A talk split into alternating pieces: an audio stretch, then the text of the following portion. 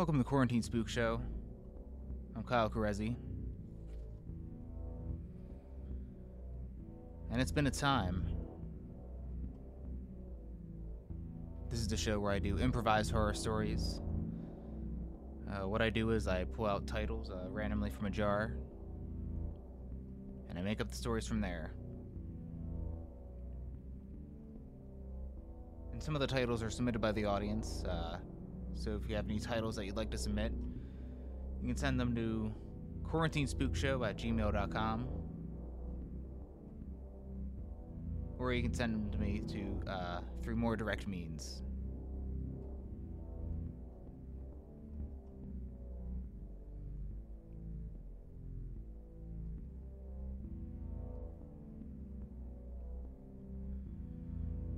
But yeah, it has certainly been a time. Took an est- extended holiday break.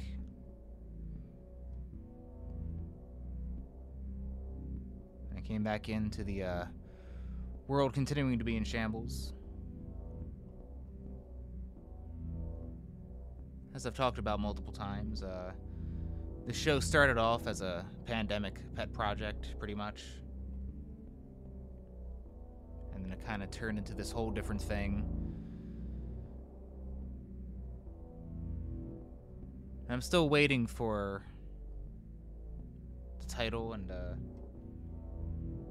initial beginning of the show to be uh to be at a date, to be dated. But it doesn't quite seem like the turmoil ever ends, does it?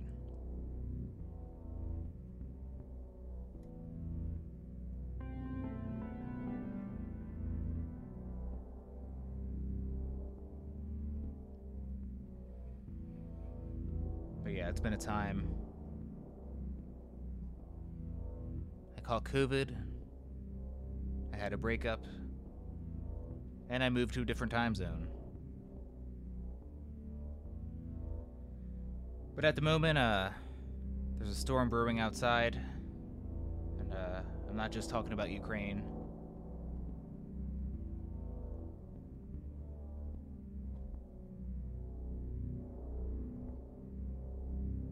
So yeah, let's get into it.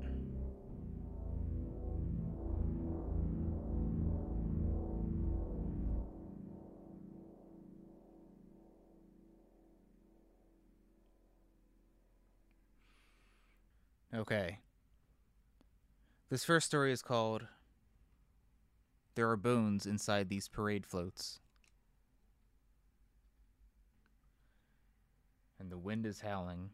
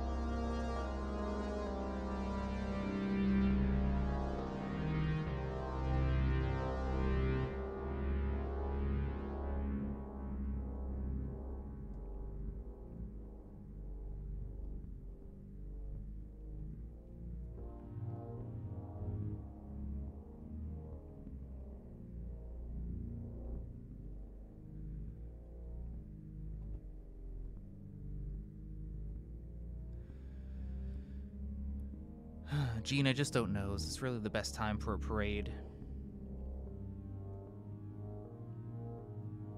Gene was thumbing through his clipboard.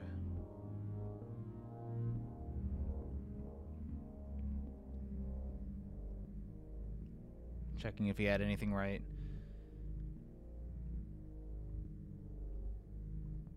And then Gene turned to Paul and was just like, Well, yeah. This is the best time to have a parade, for sure.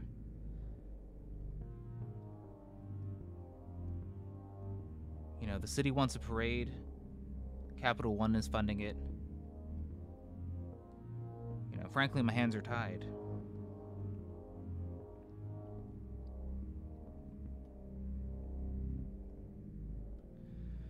And Paul said, Yeah, but I mean, no one really missed parades, did they? And Gene was like, What are you talking about? People love parades. And Paul's just like, Yeah, well, I mean, mean, you just kind of stand there and watch all the floats go by one by one.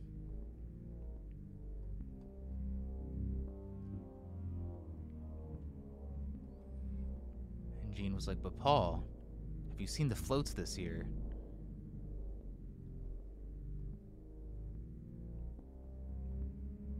Gene led Paul through the warehouse.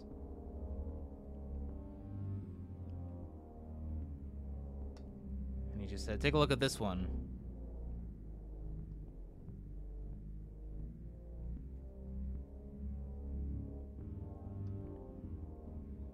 Paul looked up and just saw the giant Garfield float. And Gene was just like, what, is, what does that look like to you? And Paul was like, Well, I mean, it looks like Garfield. And then Gene was like, You're damn straight, it's Garfield. Paul was taking a closer look at it. It didn't quite have that uh, Macy's Day Parade craftsmanship to it. You can tell it wasn't licensed by uh, Jim Davis and uh, Garfield people.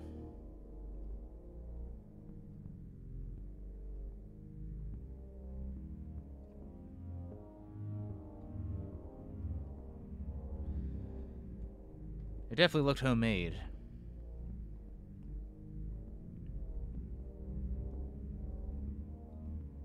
Was Garfield, but it wasn't quite Garfield. His whiskers were unaligned. His eyes were two different sizes.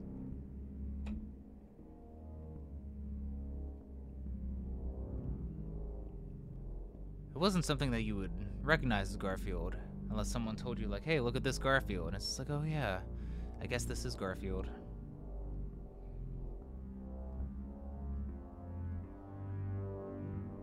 Then Gene said, now tell me that isn't great. And Paul said, I don't know. I mean, like, it's. You know, it's, it's just, you know, it's Garfield, I guess, you know. Could have called me for Heathcliff, Cliff, I don't know. And then Gene was like, well, that's. That's fucking Garfield, alright.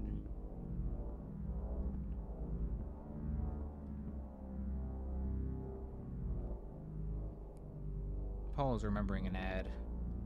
He was he was starting to see more at airports from Capital One and other credit card companies. They pretty much just said DIY is overrated. It would always be on one of those uh, flickering posters. Like you would read it and you would think, "Is that does that say what I think it says?" And then immediately flip to an ad enhancing its more subliminal properties.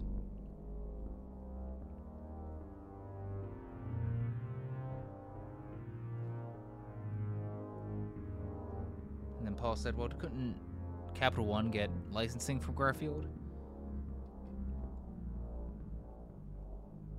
And then Gene said, What do you mean? Paul said, Well, I mean, you know, it doesn't it just it doesn't look like Garfield is what I'm getting at about this float.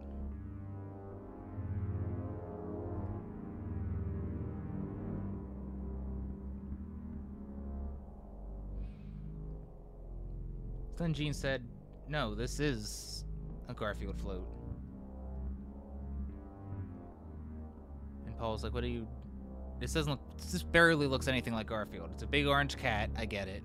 Cartoony, sure. But this isn't like, you know.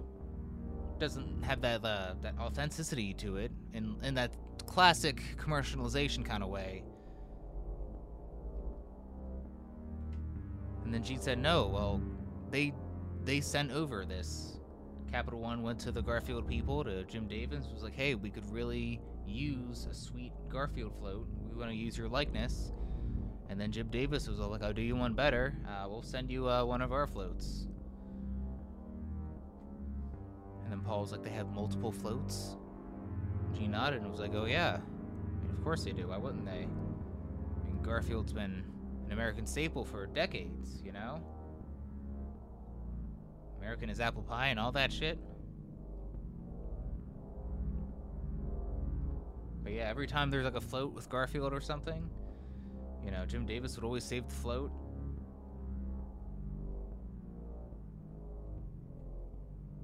He has a whole uh, abandoned airport property that he purchased just where he stores uh, Garfield floats. They're all in an airplane hangar.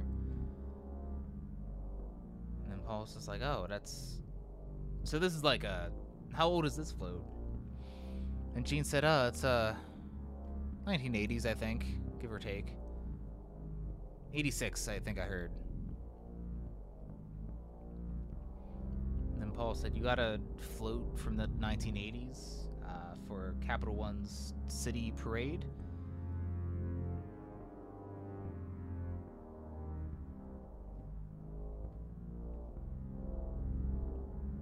Then Gene said, Well, yeah. I mean, like, you know, the uh, the companies that make the floats for like Macy's Day parades and stuff, uh, you know, they focus on more uh, contemporary things, images and whatnot. Um, you know, Garfield hasn't really been contemporary in some time. I mean, sure, he's a staple. He's around. Maybe some kids read him or something. Um, but there's other cartoons out there, you know. Garfield has a lot to compete with.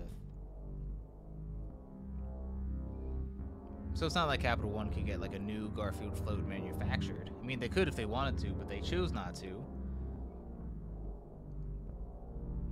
I mean, look, I wasn't expecting this float to look so 80s either. You know, I didn't know either. I, I didn't, I wasn't part of that exchange. I'm just here to monitor the parade, make sure all the floats and the marching bands go out. You know, that's that's my duty here. I didn't, I'm not responsible for this. And then Gene just kind of gestured his hand around the Garfield uh, structure for this this whole Garfield thing here.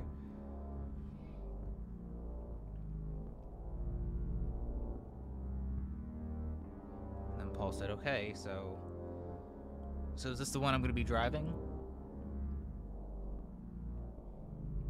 Paul said, "That's right."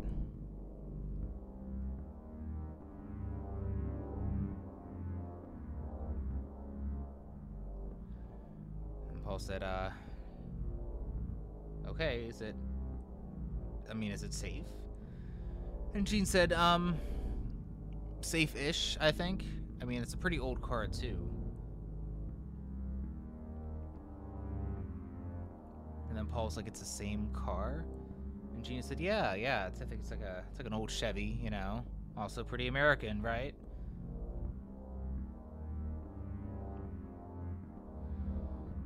Paul's just like, all right, yeah. Get this parade started then. And Gene said, yeah, thanks. And listen, I'm really glad that you came out to volunteer your time and all that. You know, I really appreciate it. And Paul said, yeah, I guess. Um, yeah, sure. That's all right. Let's ride the Garfield float. Paul didn't really have a good feeling about it.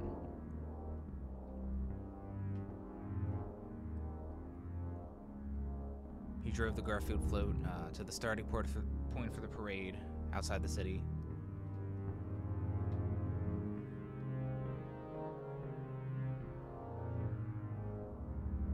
And I guess there was a little bit of a delay. So they're all just kind of waiting out there, pretty much waiting for their signal to commence the parade floats and all that.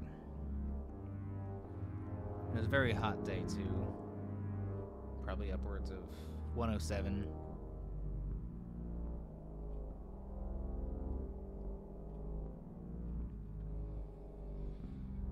Paul's getting high, was just standing outside the float, leaning on the car.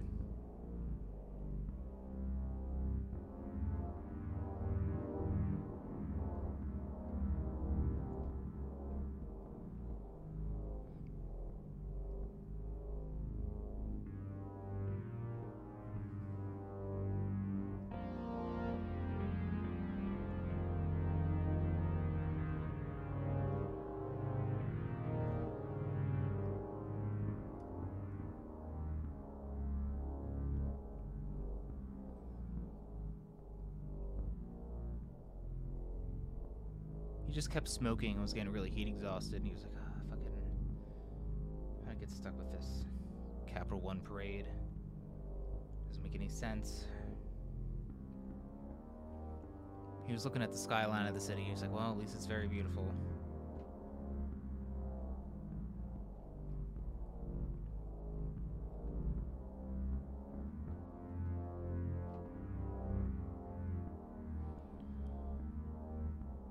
So while Paul was smoking, uh, he started to hear some sobbing. Thought he was hearing things at first. Uh, all the other drivers for the parade float and the band, the marching bands, and all that were kind of just standing around chatting uh, at their stations, but still pretty loose about it.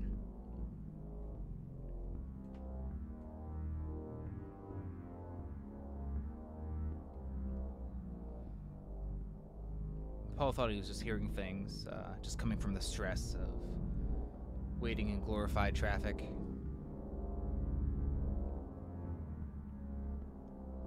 Then he heard more of the sobbing. And it was coming from the parade float.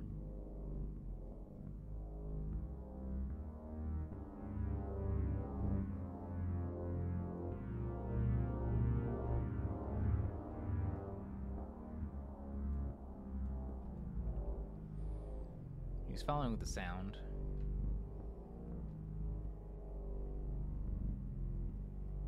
The car he was in was uh, disguised underneath the float, and he had to crawl under it, under it to access the car. And you could access the other parts inside the float too. But he had to like crawl around significantly to get there.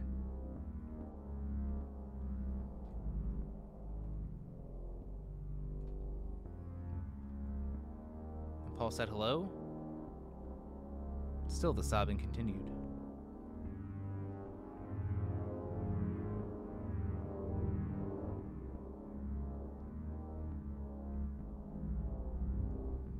So Paul put out a cigarette.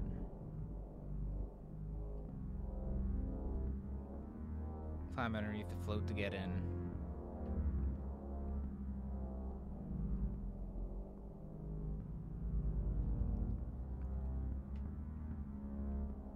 The sobbing was coming uh, closer to the head, which was a much harder part to access. And then Paul just shouted, Hey, who's in there? It was getting really hot underneath the float. At least in the car, there's air conditioning. But under the float structure itself, it was getting pretty brutal. Upwards of 120 degrees.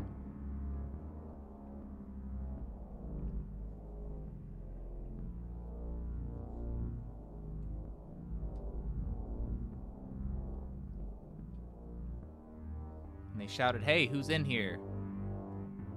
But still, the sobbing persisted. It was louder now that he was inside the parade float.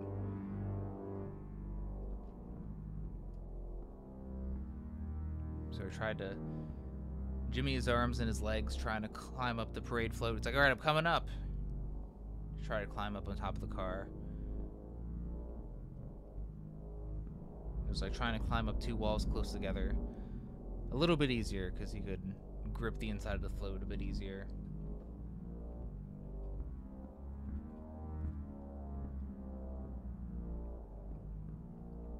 He's crawling up the Garfield structure and was in the stomach area. And that was the first time he ever felt like uh, lasagna. A feeling uh, and thought that he never really thought he'd have.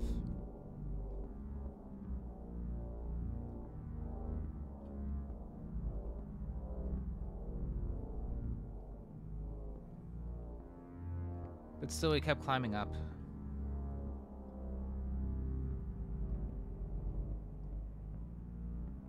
But still, the sobbing was louder and louder.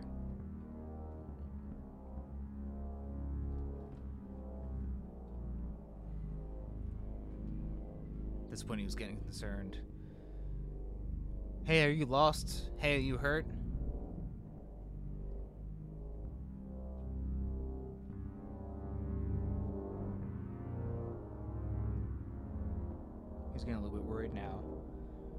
Heat inside this float was deadly.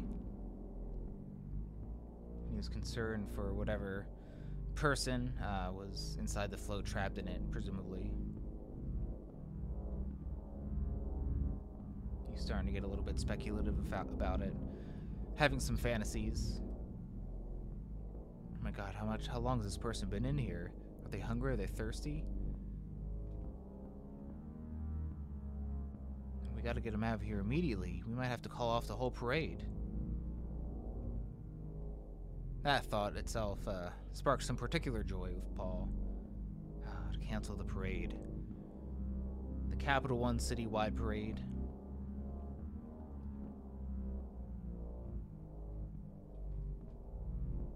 Not really uh, celebrating any specific holiday or sense of pride in anything that's worthwhile. Just a fucking bank throwing money at something.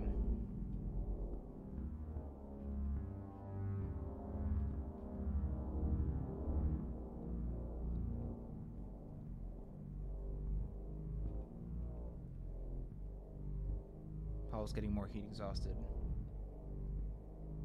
Panting, sweating. But then he made it to the head and wasn't what he expected. There was a very small opening at around where Garfield's neck, neck was, and he passed through that and made it to inside Garfield's head.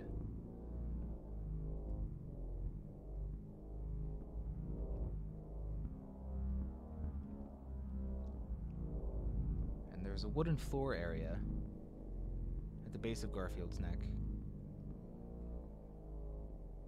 And Paul was like, What is going on?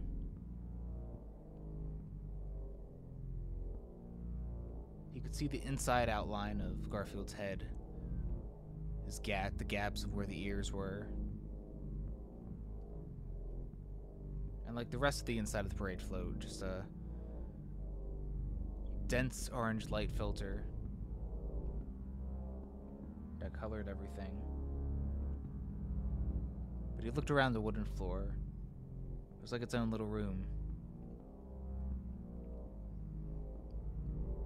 Found some empty bags of Doritos.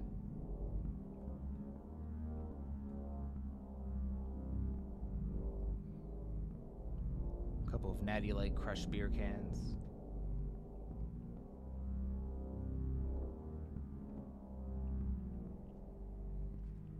Pieces of lint, uh, crumbs,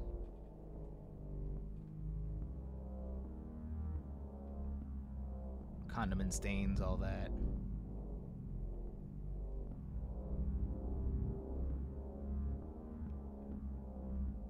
The most jarring thing he found were bones.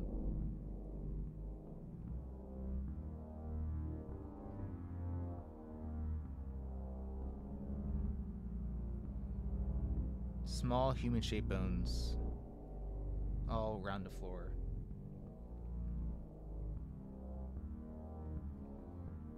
All dislocated from each other, spread out. Some were tiny hand bones for fingers and toes. He did see a femur at one point. And he held it in his hand and it felt weird. It gave him a flash about his fears about his own mortality.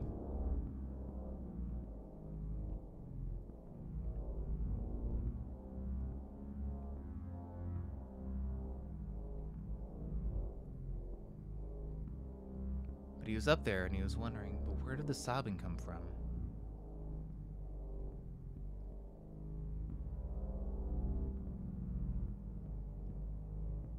He picked up the femur again. This time he felt some immense spiritual pain.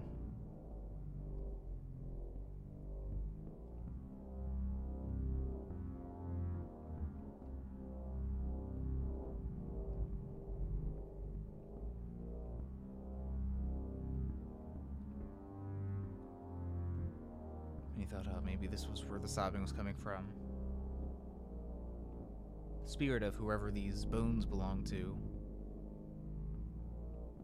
Maybe that's where the sounds and the, the despair was coming from.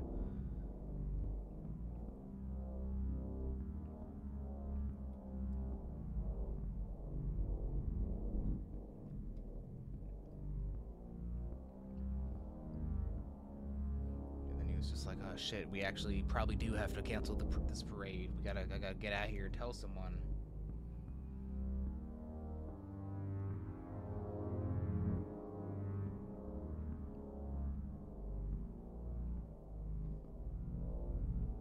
He tried to go back to that opening in the wooden floor, but it was sealed, sealed off.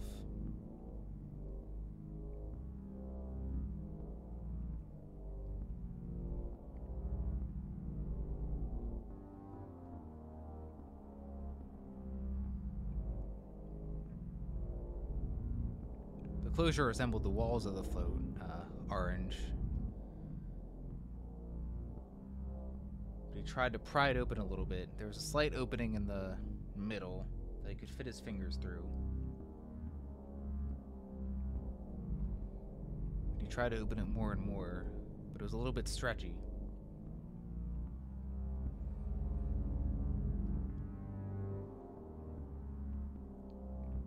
He took the femur, uh, he took or took one of the bones, and then just trying to jam at it, trying to pry it open like he, like it was a crowbar.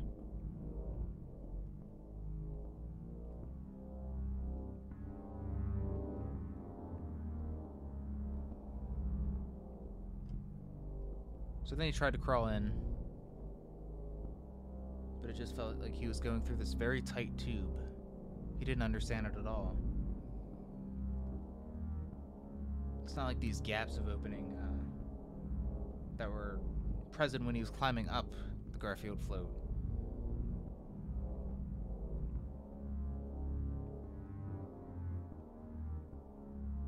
He was climbing down this uh, extremely tight tube. Luckily, he was sweaty enough to be able to slide himself down. But it was getting extremely hot, he was running out of air.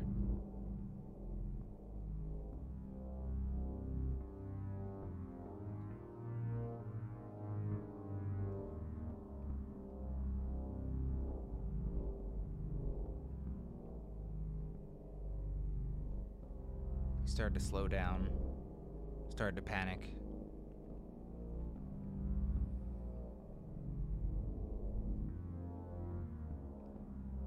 Started and sweat.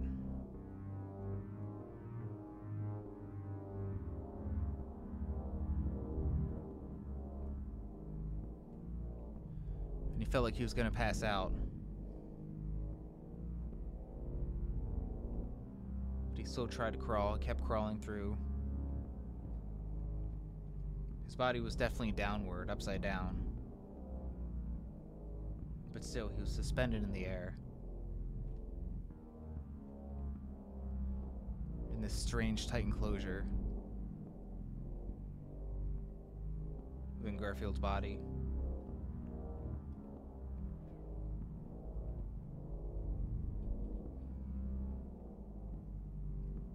Eventually felt like he was losing consciousness, as much as he tried to fight to stay awake, to stay alert, to stay vigilant. He felt himself fading. He was worried that it would be the end.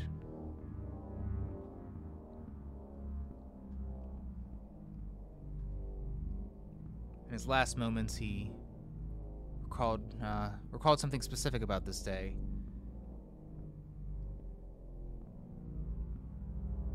A sick, cruel irony that could have made his death the worst one he could possibly imagine.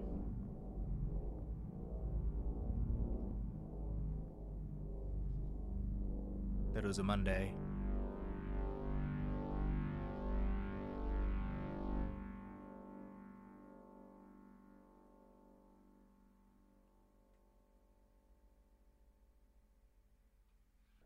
This next story is called There's Plastic in My Bloodstream.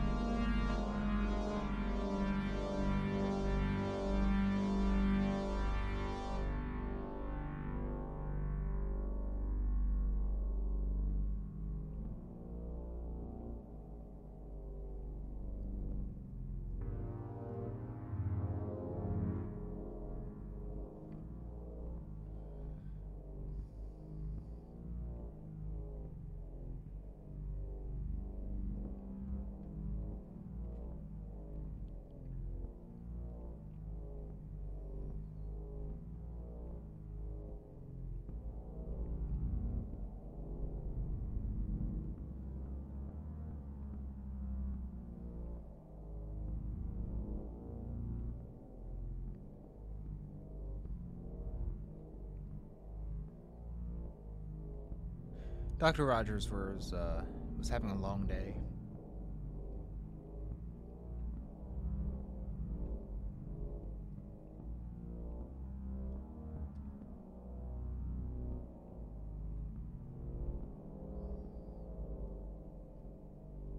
Spent the entire day trying to detect diseases in certain blood cells.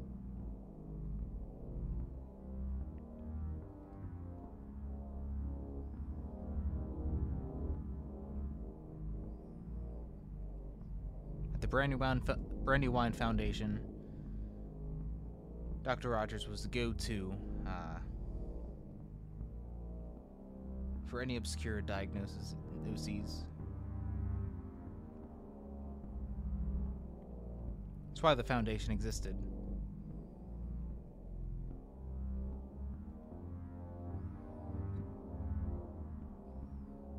Usually, a lot of the clients that would uh, show up to this uh, very uh, glorified clinic were patients that were either very well off and could afford the most superb healthcare available, or for anomalies.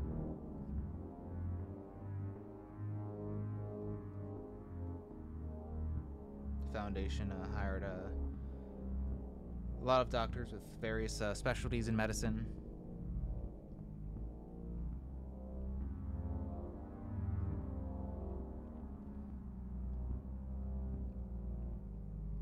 And often, when uh, a lot of standard hospitals uh, couldn't give a proper diagnosis of some rare disease of, or of, of some sort, if the patient could afford it, then they'd be they'd be sent to the foundation.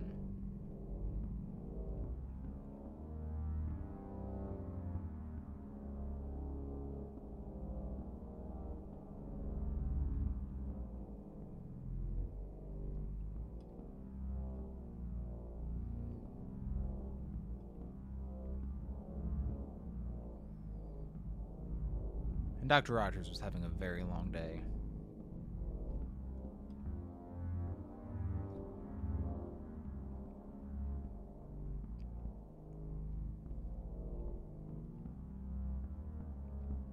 Had an eye for cell detection and all that. And when he was looking at his last sample in his workday, he was like, oh, why can't people just see what's so obvious, you know?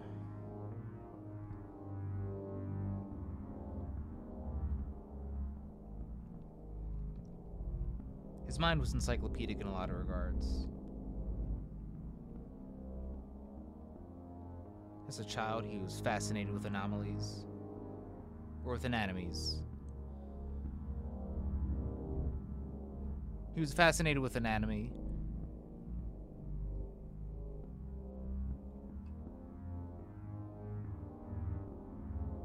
When he went to med school, he uh, studied anomalies specifically and steered the trajectory of his career from there.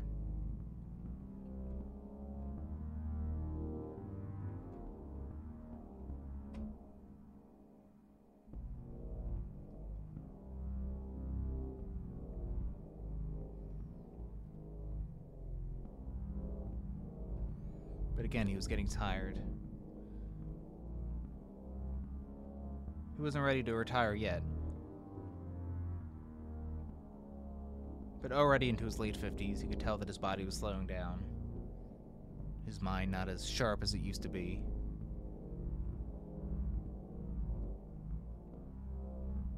The reason why he wanted to study anomalies in the first place, because he'd always see something new, something obscure. Was like a riddle to be solved. But he developed such a mastery of picking up on these obscure diseases that started to bore him. Everything he's seen, he's seen at least three to seven times.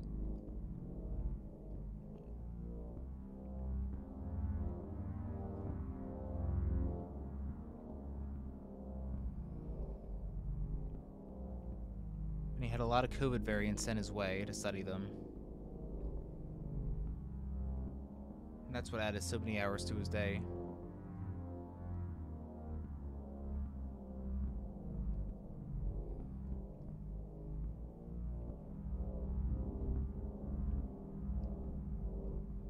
Started off as a as a morbid type of excitement at first.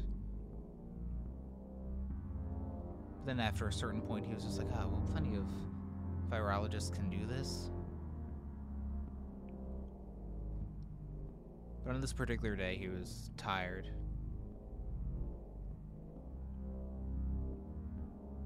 He had two days off coming up. Which has been it's been four months since he's, had two days off in a row. And as much of a uh, workaholic he was, he was excited about it. Excited to rest. Maybe watch maybe watch some television. Oh yeah, what's the TV doing these days?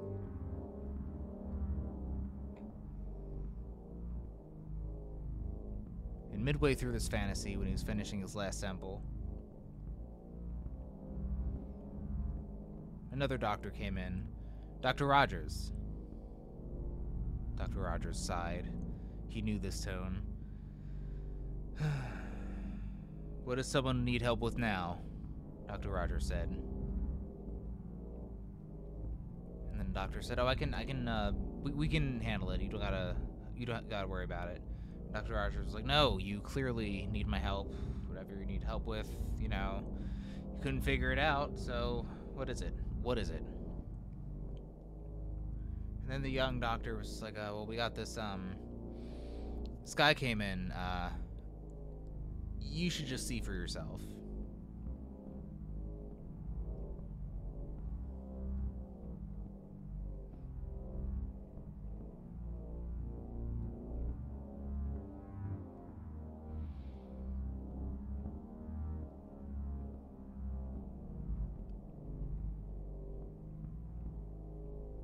Dr. Rogers went into the lab next door.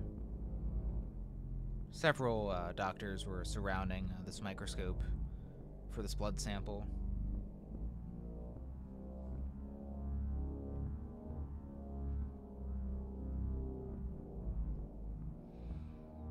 And then Dr. Rogers says, okay, so what is it? What is it?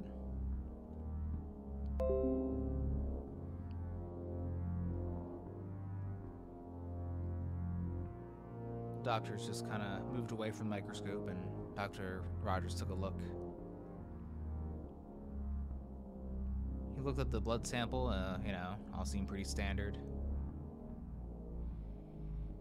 But as he looked at the blood cells, uh, half of them were blood cells.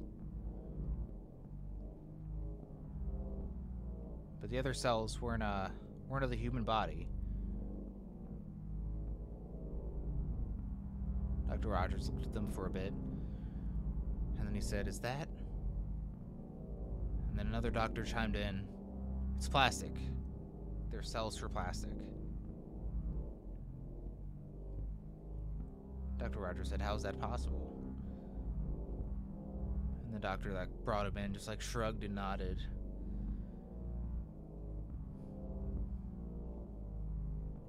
And then Dr. Rogers said, Well, is that, uh, is that patient, uh, Who's the patient? And one doctor said, He's still here. He's here? Dr. Rogers said. Or, well, let's see him.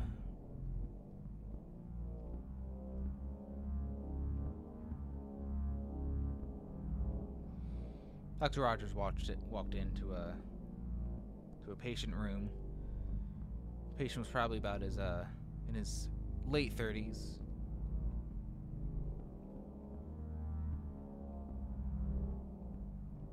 Dr. Rogers said, uh, so you're him. And the guy said, yeah, it's, uh, it's me. So Dr. Rogers said, well, what did you do? And the guy just shrugged, you know. He rubbed his balding head and was just like, well, that's, uh, look, there's one day I was making uh, some some ramen noodles and stuff and, like a cup already,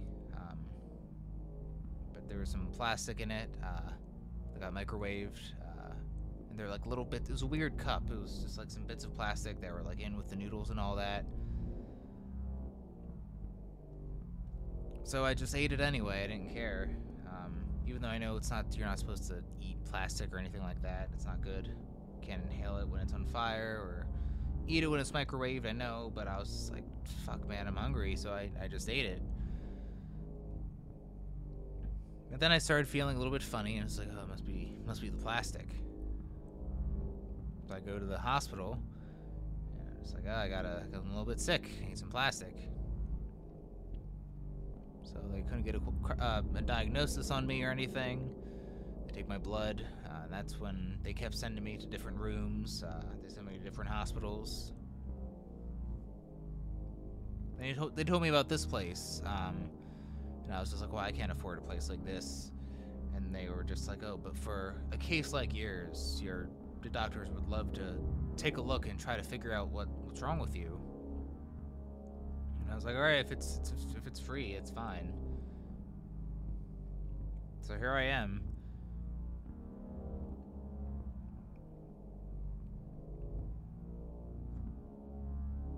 And Dr. Rogers said, yeah, but there's plastic in your blood.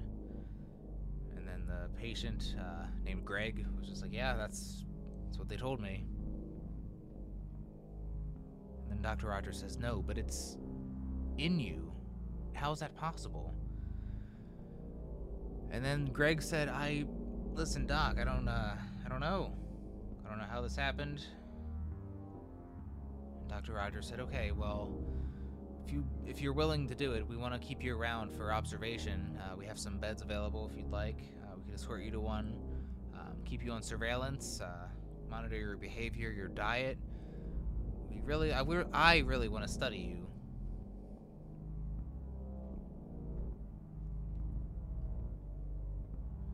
And then Greg said, um, all right, I gotta tell work about it. Um, but if I'm some medical anomaly, uh, I would just say, hey, it might be in a textbook someday.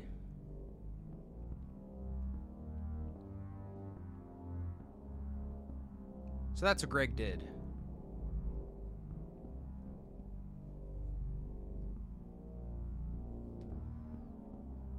He stayed at the Brandywine Foundation. And Dr. Rogers blew off his two days off to keep Greg under close observation.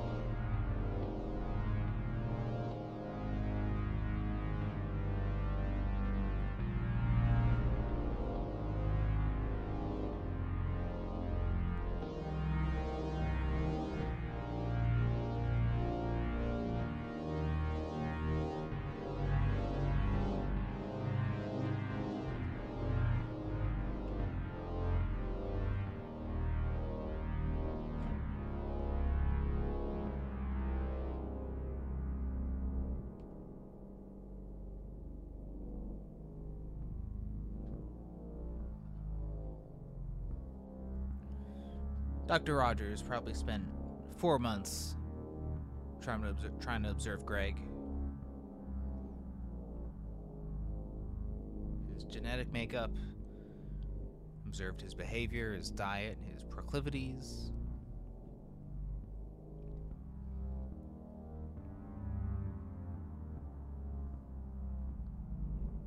Contacted the company that made the ramen container to see if there's anything special about that type of plastic. Even the company that manufactured the microwave. To see if it had some sort of strange effect on the cup of noodles.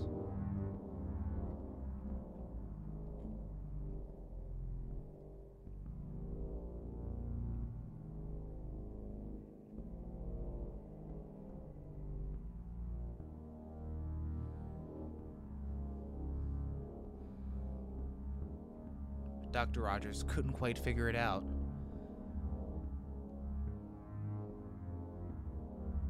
His hair was getting grayer. More lines appeared in his face.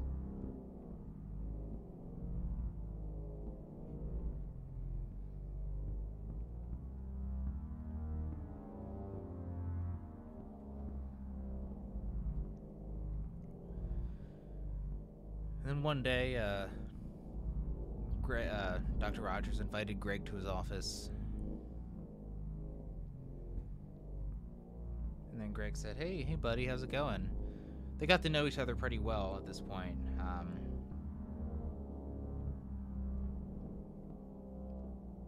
but uh, Dr. Rogers was not in a jovial spirit today.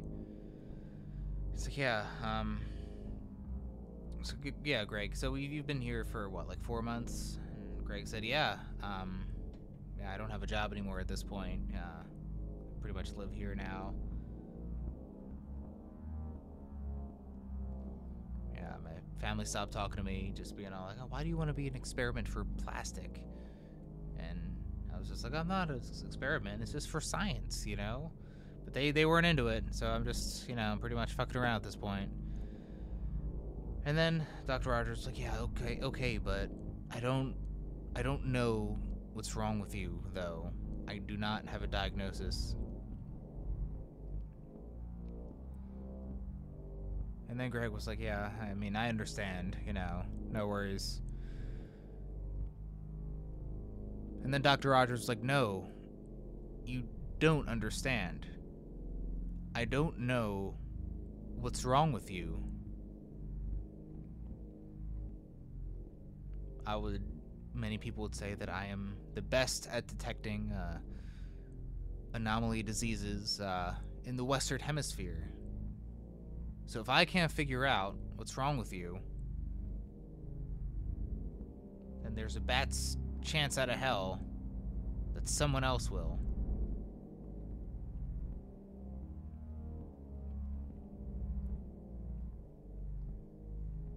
And Greg said, Well, I mean, what does that mean? I mean, what, what will I do then? And Dr. Rogers said, I don't know. I mean, whatever you have doesn't seem very contagious. There's no other cases with your condition uh, that I've looked into that have been news reports or anything. You know, um, yeah, and you're not really sick or ill. Uh, you know, you had that fever once, but that was, you know, it's just a typical uh, flu. But yeah, there's no uh, impact on your behavior, uh, on your brain or your organs or anything like that.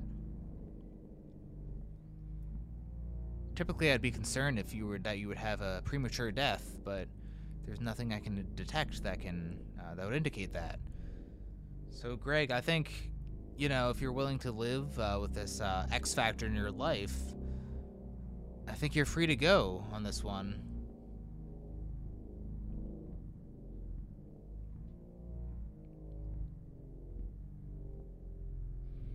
Greg uh, said, "Well, don't you have any? Don't you have any ideas at all? Like, not even? Surely, could it's got to be something, right?"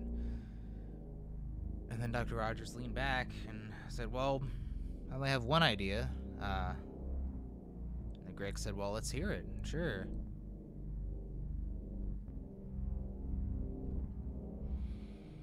And Dr. Rogers said, "Well, my only uh, best guess is just uh, you're you're not human."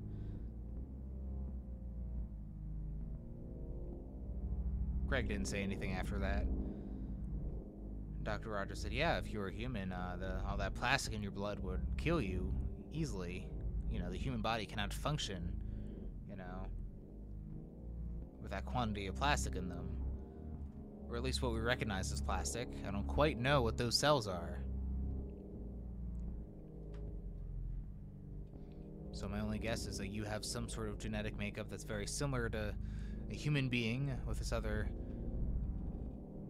plastic factor, and there's something about your body system that can endure it. It is not like human bodies to experience it, so you must not be human. That's my only my only guess, you know.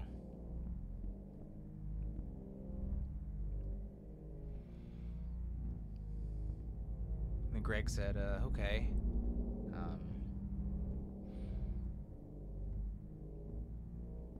I mean, I am adopted. And Dr. S- Dr. Rogers said, what do you mean?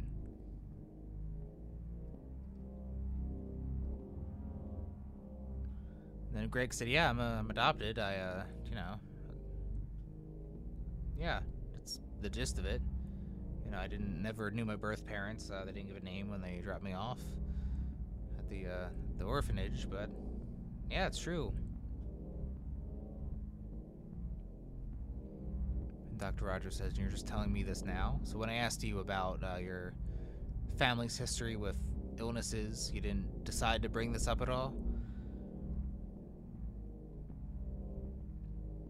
And Greg said, "Well, no, because I mean, there's no point. Because I don't, I have no way of tracking it. Uh, I figured that it would be something that you'd find out, and then look into yourself. I mean, I don't, I, you know, just letting you do your job." And Dr. Rogers said, "This is important information because, you know, at this point, maybe you're not human. Maybe you were, I don't know, maybe you're dropped off here from space. Maybe you were." Maybe you emerged from the Earth as some other uh, you know, subterranean creature. Uh, but either way, you're not one of us.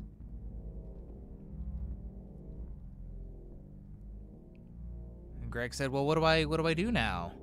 And Dr. Rogers said, "Again, I don't know. Um, live your life, I guess."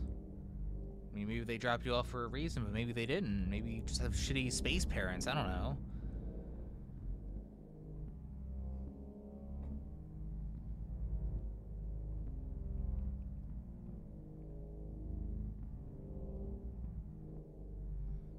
And Greg said, "Well, do you know of any um any people that do the, this kind of research at all? You know, for any extraterrestrials or uh, creature dwellers or whatever? Any kind of Area 51 stuff?" And then Dr. Rogers says, "I have some. You know what? I have some numbers, but yeah, I'll give you to them if you want to try to reach out and figure out what your deal is." And Greg said, "Yeah, I think I do."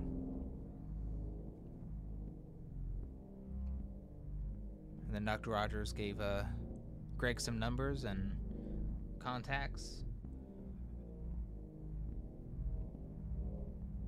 And then Greg went off.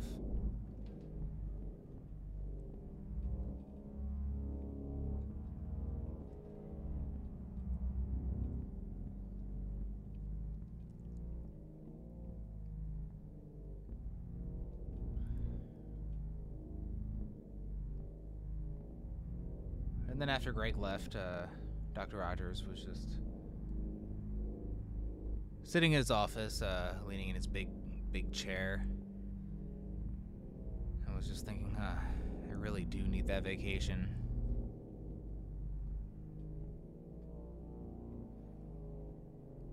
Then the phone rings and he answers it. He says, like, hello?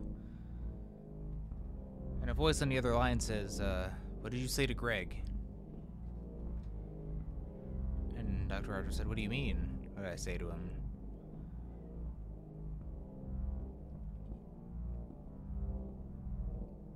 And then the voice said, Did you did you find out? Did you find out who he was? Dr. Rogers says, No. I ruled out everything else, but no, I never found out specifically.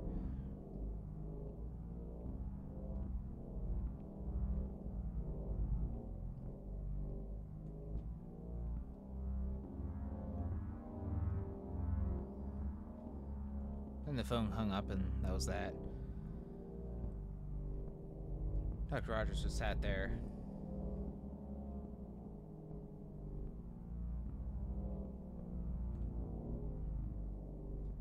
He was obsessed with trying to figure out what Greg, uh, what he was, or what his sickness was.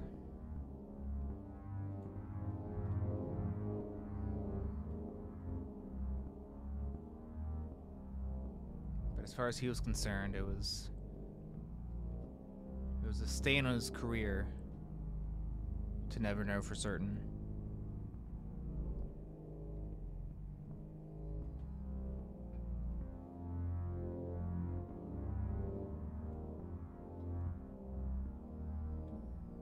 Meanwhile, Greg was outside the foundation, uh, waiting for a Lyft ride.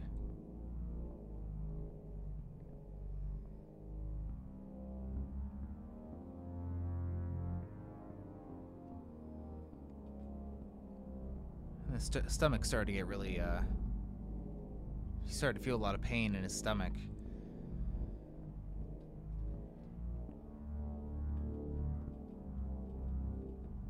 He clenched it, uh, he could barely stand. He started to moan and scream in agony. Then he fell over, clutching himself.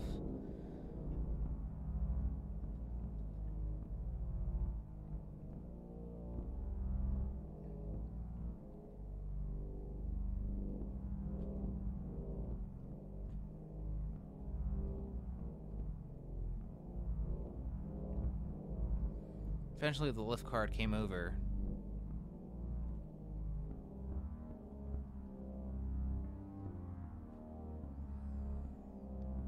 Saw Greg uh, rolling around hysterically on the ground. The driver uh, got out of the car. And just, oh my god, are you okay?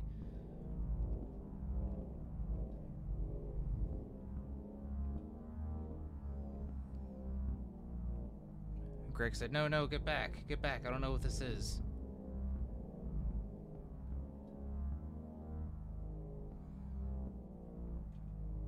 Meanwhile, Dr. Rogers was still inside his office. And the other doctors were running down the hall, and Dr. Rogers followed.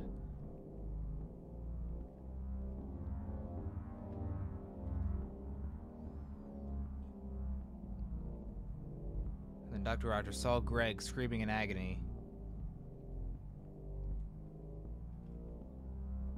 It was he's worked in medical care for a very long time.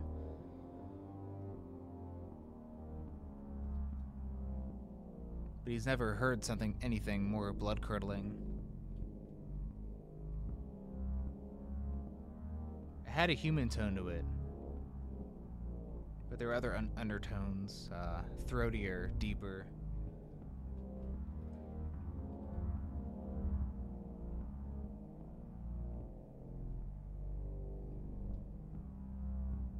It was like he was hearing five voices at once.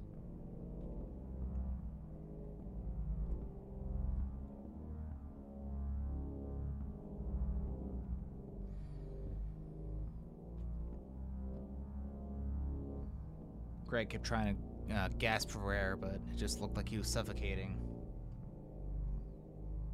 And he shot a look at Dr. Rogers, giving a pleading look. Please help me look.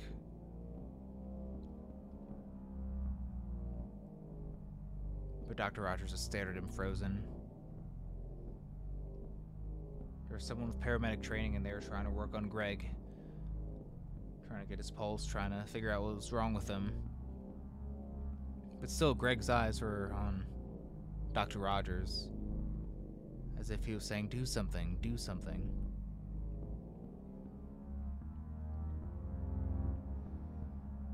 And then Greg let out one loud scream.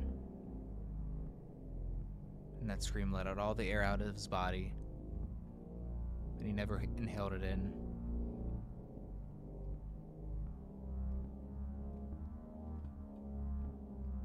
Lied there rigid.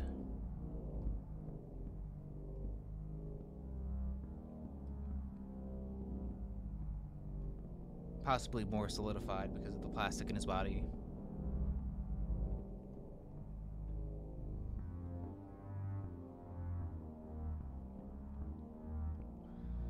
Dr. Rogers sighed and just went over to a bench outside the foundation.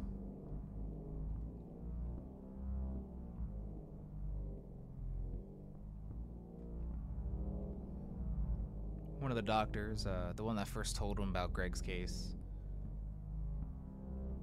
walked up to him and asked him, How, how are you feeling? And Dr. Rogers said, You know, I would have accepted that I never could have figured out uh, what was wrong with him on a on an intellectual level, on a level of reputation uh, for my career and all that. Of my mastery being just falling short. That's something I could have could have accepted, you know. But if I did figure out uh, what was wrong with him, or what he was at least,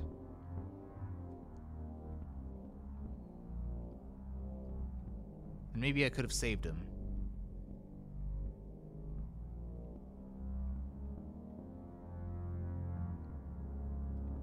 Maybe if I did something different, uh, something I overlooked.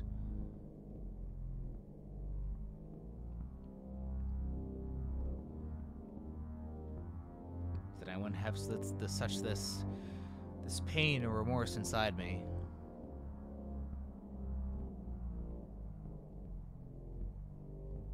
And on some level, I'll probably uh, carry it with me for the rest of my days.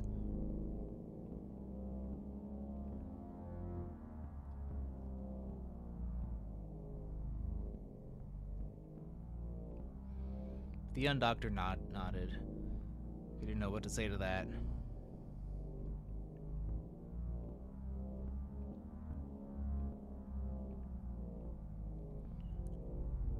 But all he can come up with was listen, Dr. Rogers, uh, you did good. You did your best.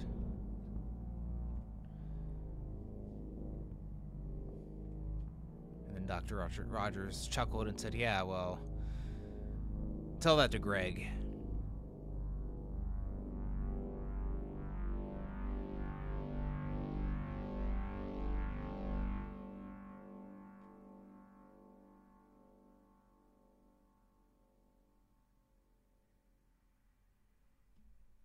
Okay. This next story is called It's a Simple Trip to the Market.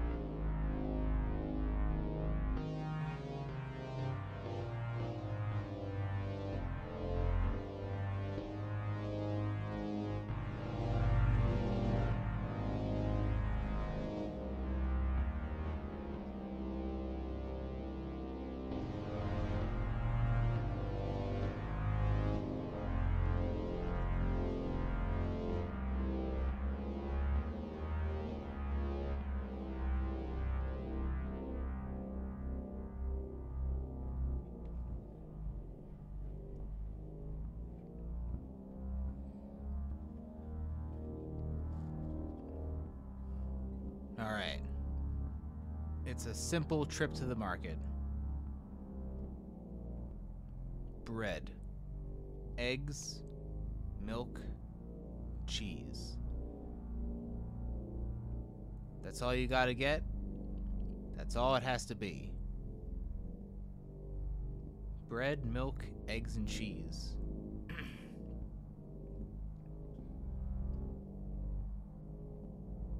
That's what Herman kept saying to himself. You know, trying to pep him up for the simple trip to the market. It was just at the market, uh, you know, two blocks away. It was open late night. It's pretty small. It's not like a labyrinth, you know. Just bread, milk, eggs, and cheese. That's that's all he had to get. Maybe maybe, maybe some snacks if he felt like. You know, maybe some ice cream. You know, could munch on that for a little bit.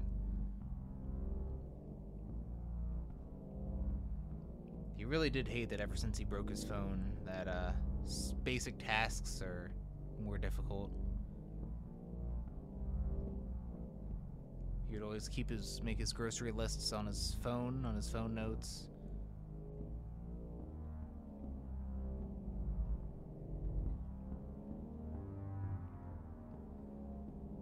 He still wrote down a notepad. It wasn't a big deal, but still. There's also the emergency component of, uh, you know, calling someone if you could get in trouble, because there weren't payphones around, you know. Like if there was an emergency, he was kind of fucked. But still, the market was two blocks away, and it was a simple trip. He didn't even have to write down what he needed. It was just bread, milk, eggs, and cheese. It's as simple as anything could possibly be simple. So he went to the market, grabbed a little, uh, grabbed a little carry cart, a little basket. And he's like, all right, here we go. Bread, milk, eggs, and cheese. You know, it's like a little song about it, you know? It's just a simple thing. Bread, milk, and eggs and cheese, you know? So he was going around getting bread. He's like, okay, what kind of bread? There are loads of kind of kinds of bread. Some wheat bread, white bread, rye bread, and Jewish rye bread. He's like, oh, what's Jewish rye? That sounds different. Like, no, no, just get bread. Just get bread. And he's got this random honey wheat bread. And he's like, hey, done. Boom. Just something for egg sandwiches in the morning. Not a not a big deal. He was like, okay, what's next? Uh, shit um, bread, milk, milk, milk. I like milk sometimes. The milk I have is uh, expired. Gonna get some more. It's simple.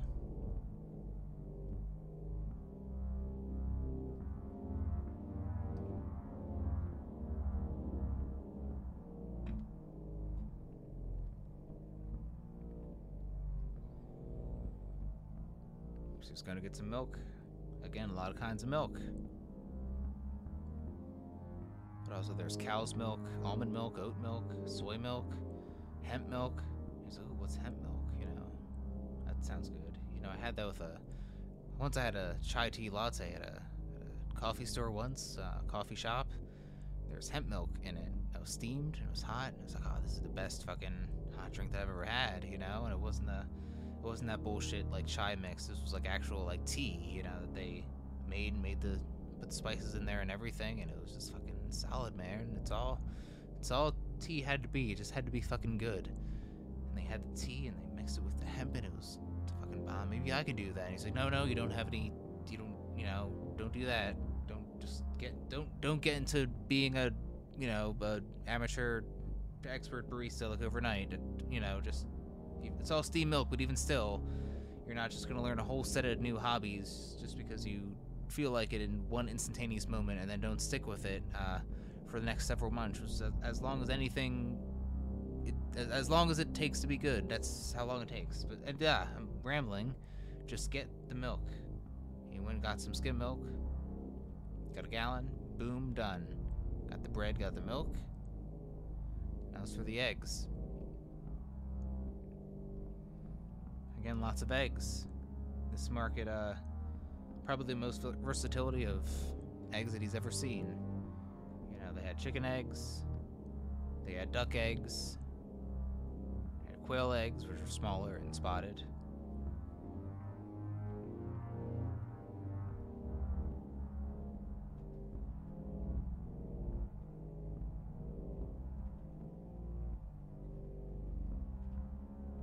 And they also had a special on uh, on ostrich eggs, which was a, a rarity. Again, it was a simple market, but they offered things they couldn't find anywhere else. If you've never seen an ost- ostrich egg, uh, they're huge, like gigantic.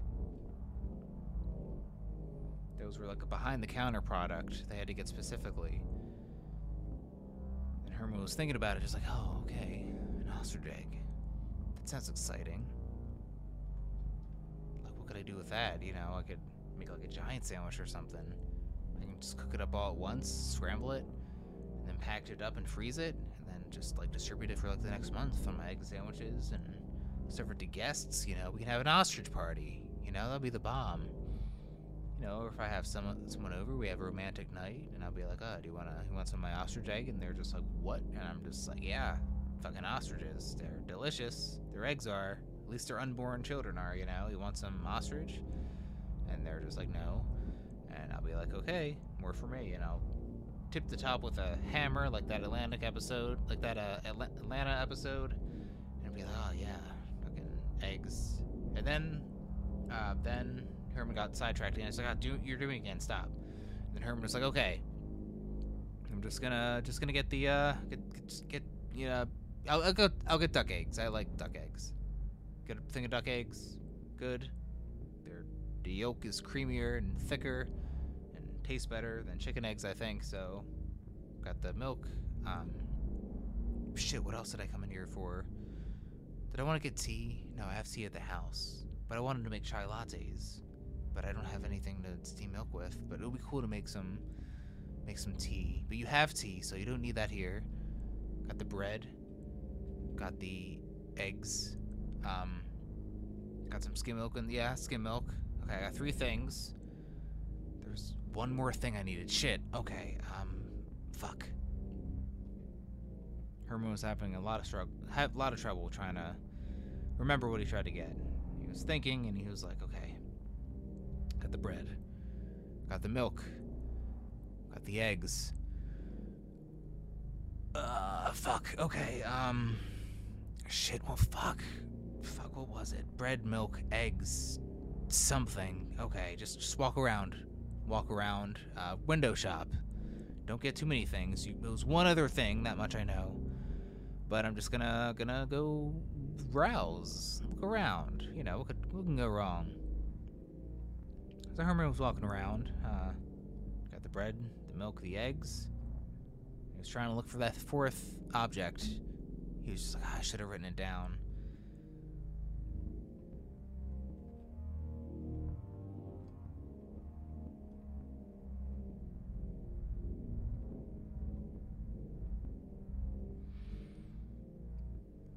You've seen a lot of cool stuff in the market, you know? Like, oh, there's some tea. I do need some tea. You have tea, but you don't have the cool kind of tea. And this cool, like, hibiscus, hibiscus ginger. Like, what the fuck is that? And they got a bunch of kombucha. That's okay. I don't, I don't know much about that. I mean, fermented tea. That sounds nice. And he kept walking around. It's like, oh, lunch meat? Ah, I could use some lunch meat, maybe. No, I think I already have lunch meat. But, you know, I think. I don't know. I think there's this one deli nearby that I like to go to for lunch meat. This isn't like the deli. This, this isn't the place where I get like my meat though. So I do need that too, but that's not why I came in here. But I could have like a nice dinner tonight, but it's already late. It's like you know, it's like 11 to 30 a.m. Just get this, get the things, and then just head back, go to sleep, and it'll be fine. It'll be fine. Herman kept walking around, but he was getting nervous.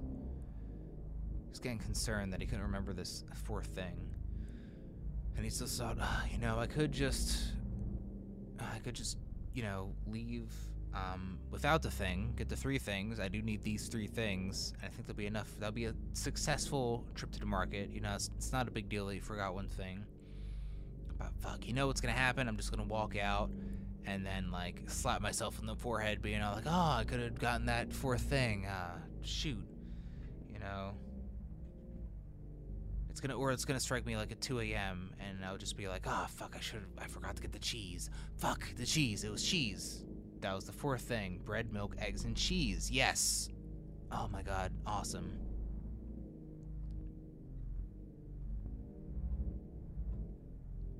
Okay. So Herman went to the cheese section.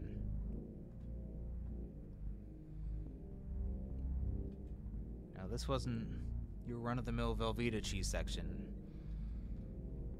They had a lot of specialty cheeses. They had Gouda, they had a variety, cheddar, provolone. I was like, okay. Ah, fuck, I think cheese was one of those things that I also got at the deli, but I remember that I wanted to walk in to get it here for some reason.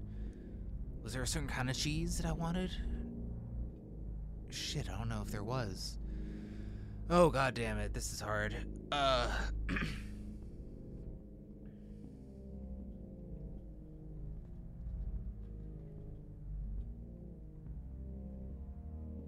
And then uh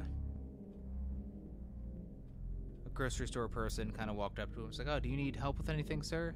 And Herman said, "No, no, no, no, I'm fine. I um I got the I got the bread, milk, and eggs. I just need some cheese. Then I'll be then I'll be out of here." And then she looked concerned. She's like, "Are you, are you sure you'll be out of here?" And then Herman said, "Yes, thank you. I, I got I almost got everything I need, and then I'll be done with this place for the evening. You know." And she'd be like, "Okay, if you say so. Let me know if you need help with anything." And Herman said, "Yeah, okay. You don't gotta you don't gotta worry about me. You know." And then the and then the grocery store person was like, "Yeah, I know. It's just you know I I I, I want to help out. You know that's all." And Herman said, "Oh, well, okay. Well, um, unless you recommend a good kind of cheese, um, otherwise, no, I'll be good." And then she said, "Uh, oh, uh, yeah, well, I recommend the uh, the Dubliner cheese. That's good." And he was like, "That's right. I think I did want to get that. You know, it sounds really cool. Is it from Dublin?"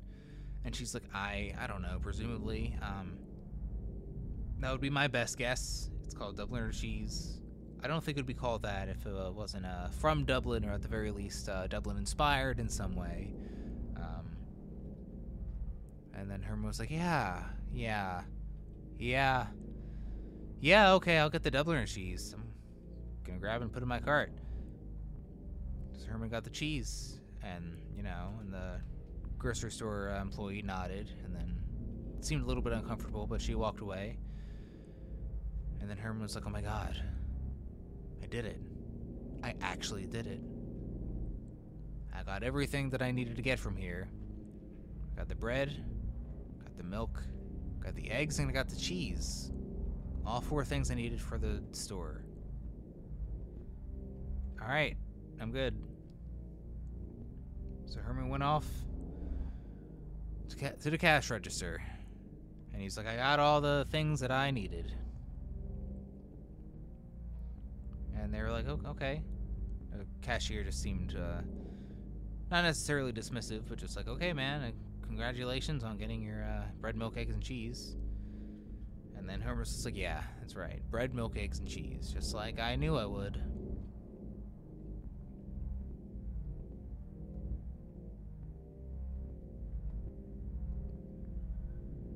So then, uh, you know, the cash uh, person rang him up, and uh, Herman was feeling for his wallet. Um, he found it, but it felt a little bit lighter, and he pulled it out. And it looked empty. He was like, oh no. And the cashier was like, what's wrong? He's like, "Ah, I. Herman was like, I, I, I, I, I thought I had cash or something. Um, I, yeah, I don't, I don't, I don't know. I don't know. I thought I, I, I could have sworn I just like packed like jammed a twenty in somewhere. Um, and the cashier's like, "What do you have a card or anything like that?"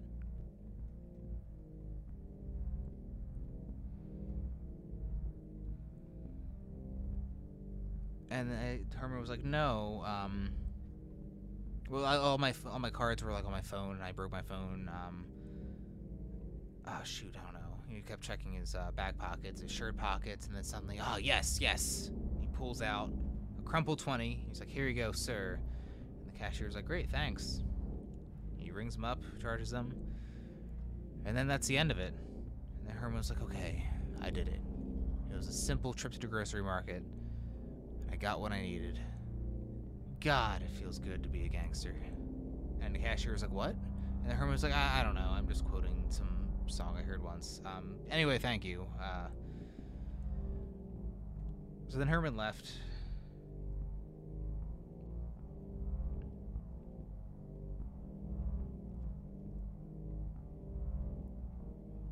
And he was walking back to his house. He's like, alright, I did. It. Got the bread, milk, eggs, and cheese. I don't know why I thought that was so complicated. That's all it had to be. Just a simple trip to the, to the market. So to get back to his house, he had to uh, cross cross underneath a uh, bridge. And he stopped. He was like, "Wait a minute."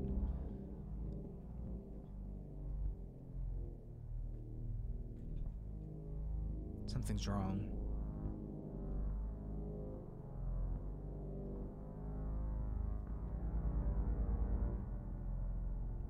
Herman had a bad feeling about the bridge. He's like, I don't know why. But this is the part that kind of fucks me up. I was afraid of heights when I was a kid. I wasn't, you know, like whenever I, I wasn't crazy about bridges or anything. But this is something more, you know. I saw a bridge collapse once, but you know, I was far away. It wasn't a big deal. I think when I would, a year after that, I'd freak out about walking under bridges, but again, like I got over it. But something about this bridge is off. I don't like it.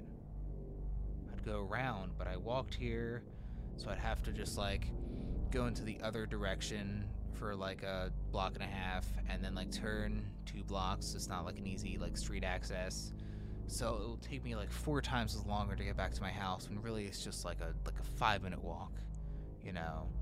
I really just don't want to like lug it. I'm tired. I got my bread milk eggs and cheese. And yeah you know i just i just want to i just just what's in the market. I don't want to i don't, I don't want to keep doing this you know? It's just a simple trip that's all fuck it, I'm just gonna go through the bridge. I don't know why I'm so afraid of it, but I'm just gonna go under and just go back to my place and put my stuff in the fridge and go to sleep, and then have like a really stellar egg sandwich with uh, like some coffee and uh, you know a little bit of milk in it. That's that's all I want. Just a simple start to my day, you know. It would be nice to start my day, you know. That's, that's all I need. I want the start of my day to be good, is what I'm saying. Herman is really perplexed by him just like standing at like this bridge threshold, rambling to himself, and he's like, just just fucking do it. It's a simple trip to the market. Just go. Just go. So he started to approach the bridge.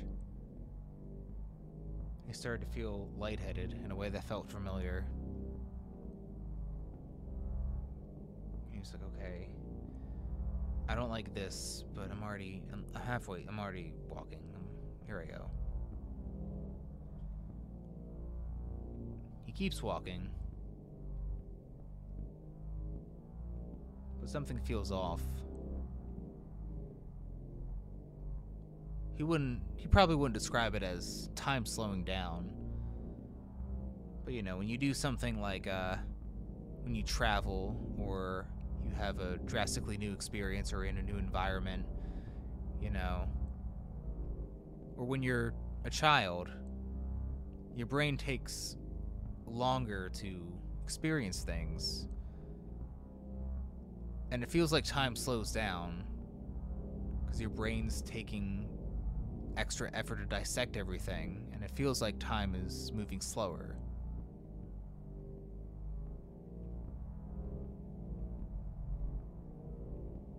That's why it feels like time moves faster the older you get, but. And Herman was having this moment but the further he walked, the slower everything became. And it really started to unnerve him. For reasons that he didn't quite know why, and it really frustrated him. He's like, it's just a trip to the market. It's just a trip to the market. You can do this. You can do this.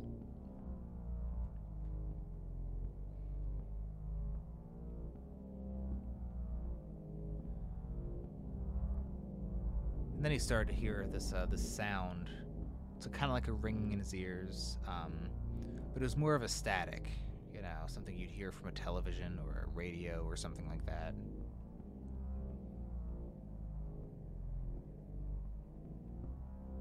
And it unnerved him because he's heard the sound before.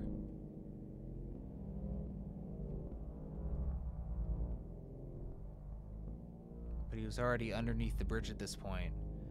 He's just like, just go, just go. Don't worry about it.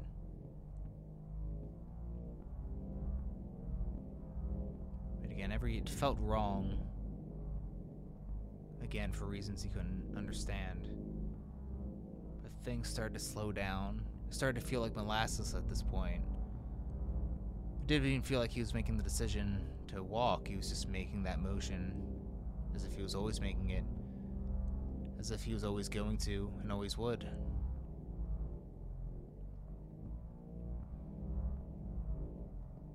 The static became louder, and everything became blurrier. It was getting harder to see.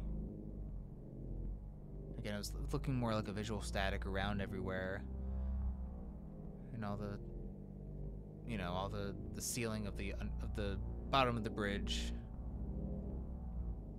and the uh, long pillars of it, the graffiti around, and the street and the gravel,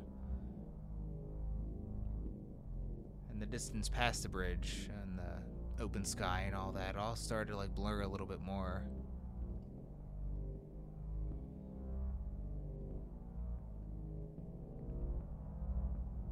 Everything was blurring and becoming more statically staticky. The sound of static was getting louder, and everything was him and everything was moving slower and slower and slower until everything stopped and blacked out.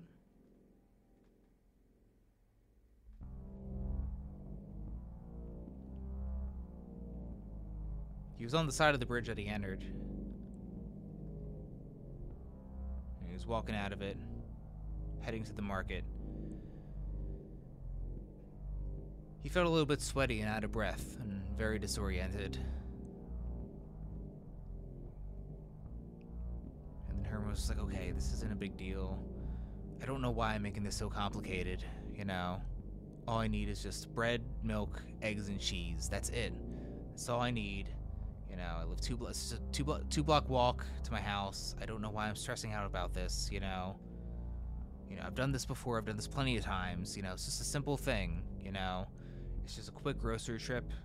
Gotta pick up a couple of things. It's just a simple trip to the market.